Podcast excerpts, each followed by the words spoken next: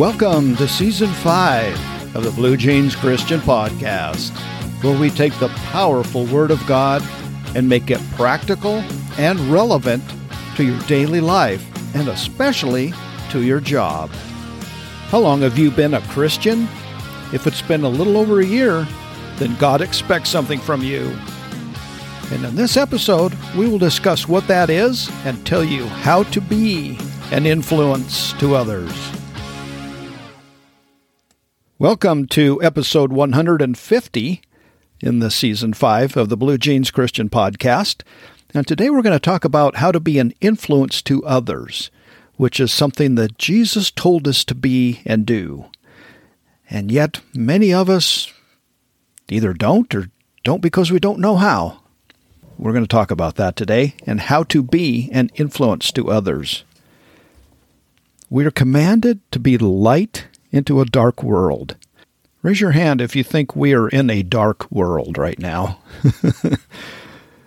in Matthew 5 14 through 16, Jesus said we're to make a godly impact for Him in all that we say and do, to be an influence where God has placed us. Yes, where God has placed you. He wants you to be an influence and to bring His light into the lives of those people that He has placed around us, into that job that He has placed us, into that neighborhood that He has placed us, maybe even into that town or RV park where He has placed us. Because that's what we do in the winter is travel from RV park to RV park sometimes, or sometimes we stay for a little longer. But this world is actually in desperate need of the light that we have because of Jesus Christ and the joy and the peace that we have. And we want to shine that and so that others will, you know, ask us, "Hey, why is it that you have a little different attitude? Why is it that you're not bothered by the things in the world today?" Well, maybe we are bothered, but we're not rattled to the point of being fearful and afraid and really mad and upset. We just are not that because we have the joy of Christ in us, because we know He wins and His plan is coming together and we can see it right before our eyes. So I'm going to talk today about the word influence. This word is the essence of being a Christian and is one of the main ways that we can glorify God by having this godly influence on those around us. And yes, those people that are around you, God has put you right there in the middle of them and expects you to influence them. The meaning of the word influence is to have an effect on the character, development, or behavior of someone. That means at home with your family, maybe while visiting your relatives. Uh, the holiday season is coming up, so maybe this is really good to listen to this. We're going to be spending some time with our relatives. And even in your job with your coworkers or customers or vendors. Everyone is an influence on someone else. So please make your influence such that God is glorified and pleased. You may get a personal evaluation from Jesus. In fact, you will. Right after you pass on from this world to the next, you will have a one on one with Jesus, and He will ask you what you did with the people that He placed around you, what you did with the job that He gave you, what you did with that family He placed you in, and what you did in that community where He has placed you. Hopefully, there will be something that you can say, or something that He knows what you did, the influence that you made for Him. Okay? I believe God brings people into our lives we are to influence for Him. Jesus used the term salt and light in that Matthew passage because salt seasons food to make it better. It also kills germs and kills weeds.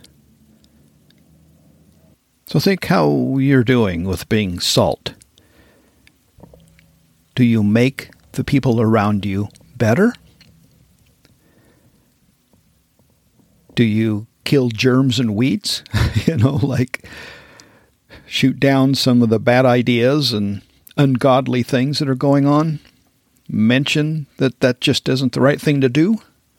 Salt is also a preservative. It means things, you know, not decay. Kind of like what Christ does for us. Makes it so that we don't die, we get to live forever with Him. Can you spread that? That message? Can you be salt to the people around you? Next is light.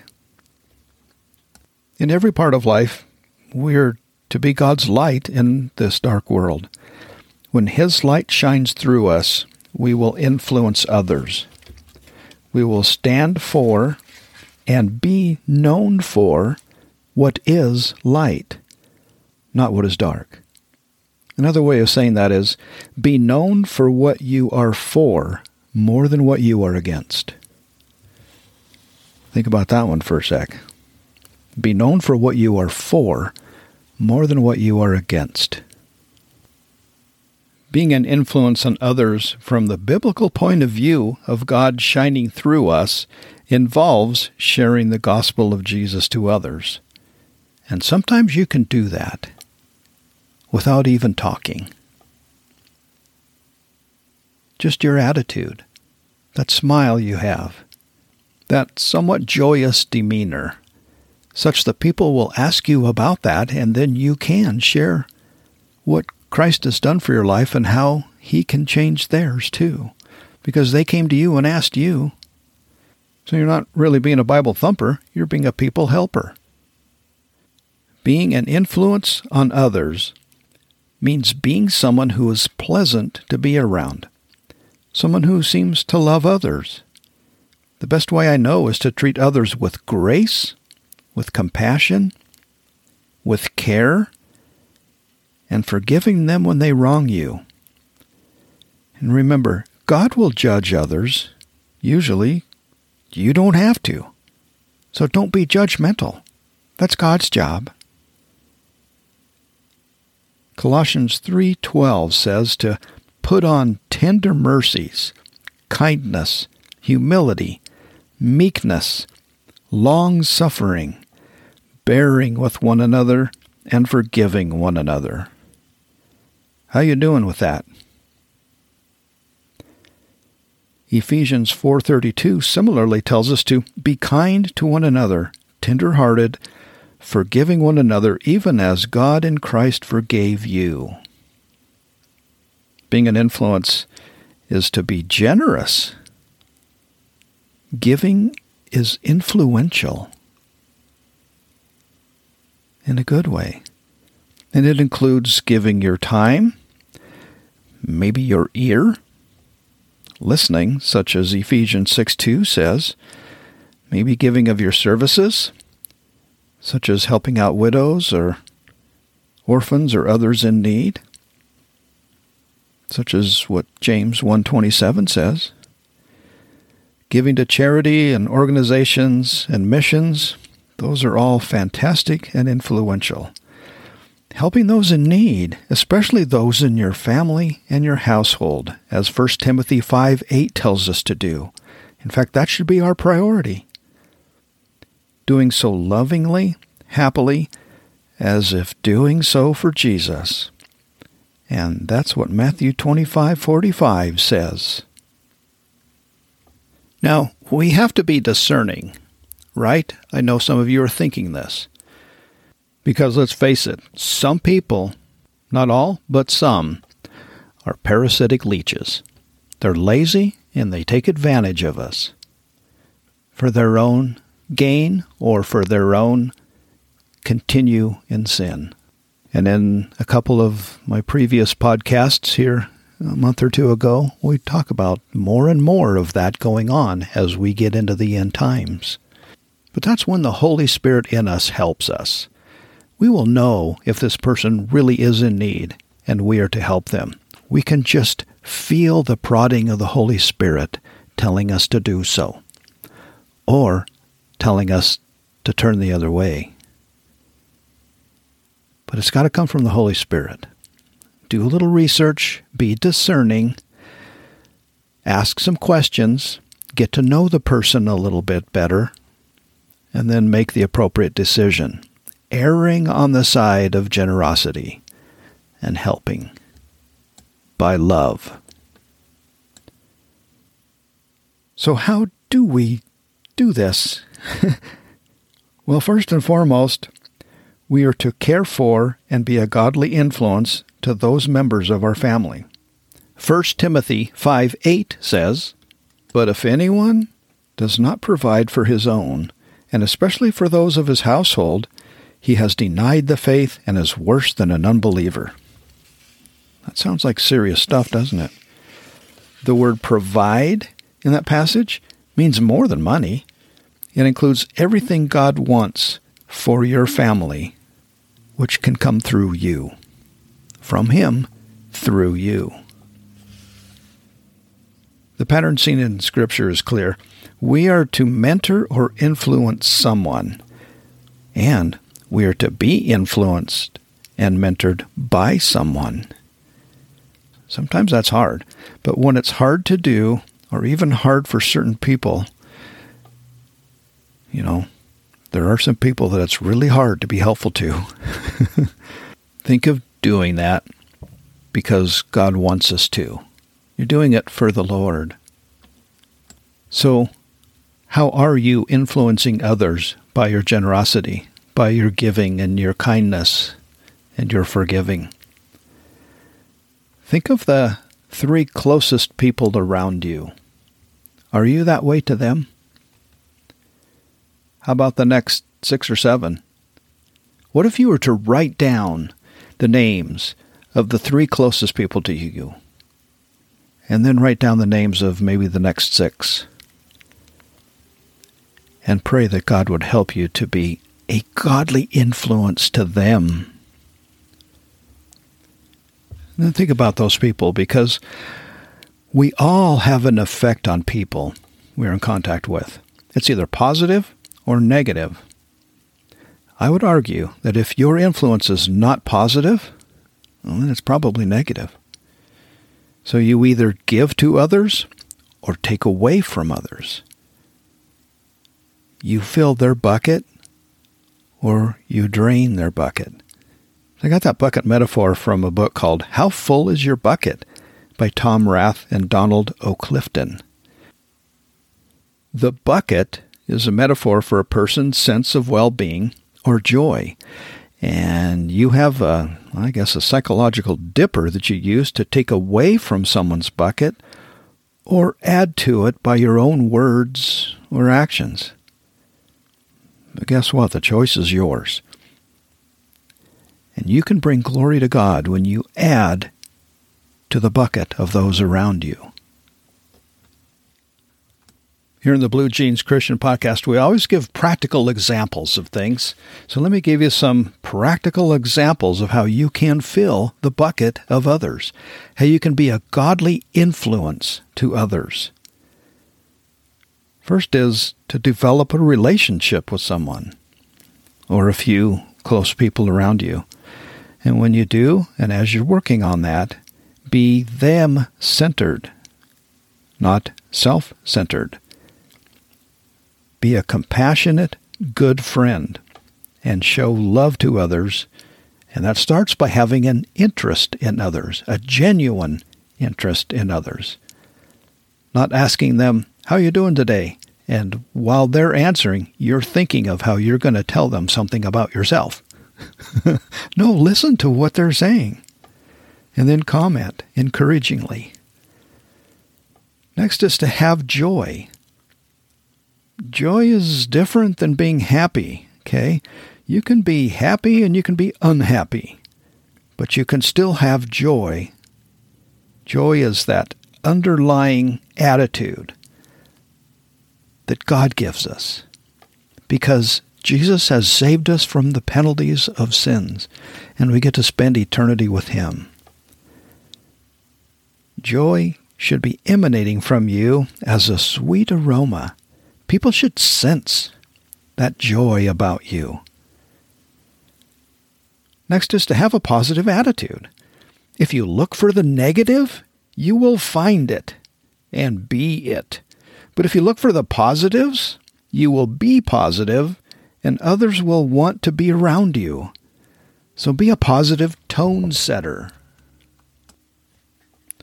Next, be gracious. God has been gracious to you through Jesus. You can be gracious to others too. That means overlook faults.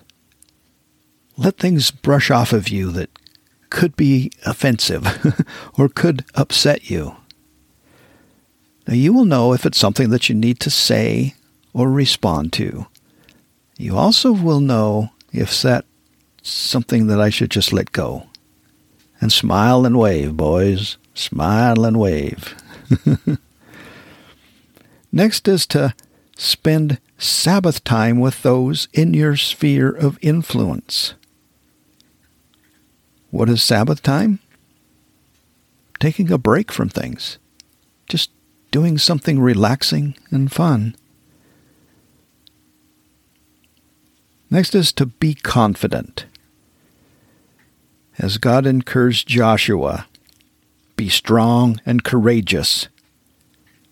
Have this confidence about you that you are loved by Jesus and are passing that along to others. Next, to be knowledgeable. As Solomon tells us in Proverbs, attain and love biblical knowledge. Read passages in the Bible as often as you can that help you to know things about Christ, things about Jesus, things about our eternity with Him. And that will help build your confidence and your knowledge because knowledge builds confidence. Did I say that right and in the right order?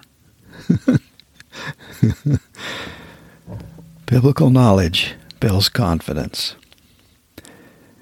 And then practice the practical application of those passages in your life. Oh, and one more thing be ready. Be ready with an answer for when they come and ask you about that joy that you have why you are gracious, why you have a different attitude than others, and why you're not rattled by things in the world. Practice that and have that ready. But you know what? Don't be afraid of talking when that time comes because the Bible tells us that the Holy Spirit will give you the right words to say in that time. Isn't that cool? That also gives us confidence. Another way of being a godly influence to others is taking the time to do so. Don't give somebody 30 seconds, you know. I like to say, take your watch off and don't look at the time. Spend the time with them as long as they want, as long as they need, until you can just sense that it's time to move on. And the Holy Spirit will help you with that. Next is to pick somebody up. Let me tell you a little story. While at the structural steel fabrication shop, I was out in the shop and I came back into the office and my arm, my chest, and the side of my face was dirty. This dark gray dirtiness that just kind of gets on you when you work in a in an environment like a steel fabrication shop. And one of the sweet ladies in the office, when I came back into my office, said, Did you fall down out there? To which I replied, No, I picked somebody up. See, I had gone out to check on the status of a job for a customer, and I noticed that one of our welders seemed down. And I stopped and mentioned he didn't seem his usual self that day, to which he replied that his girlfriend had left him the night before.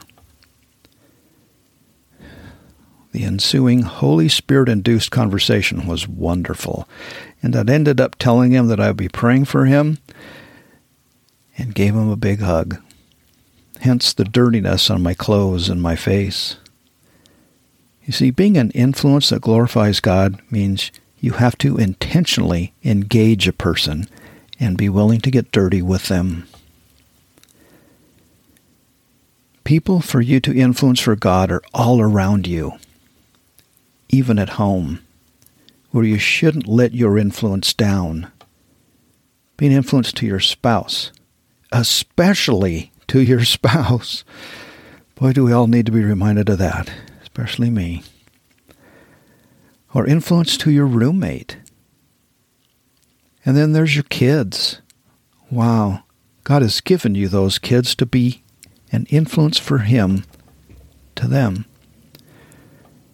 And that probably needs its own podcast, right?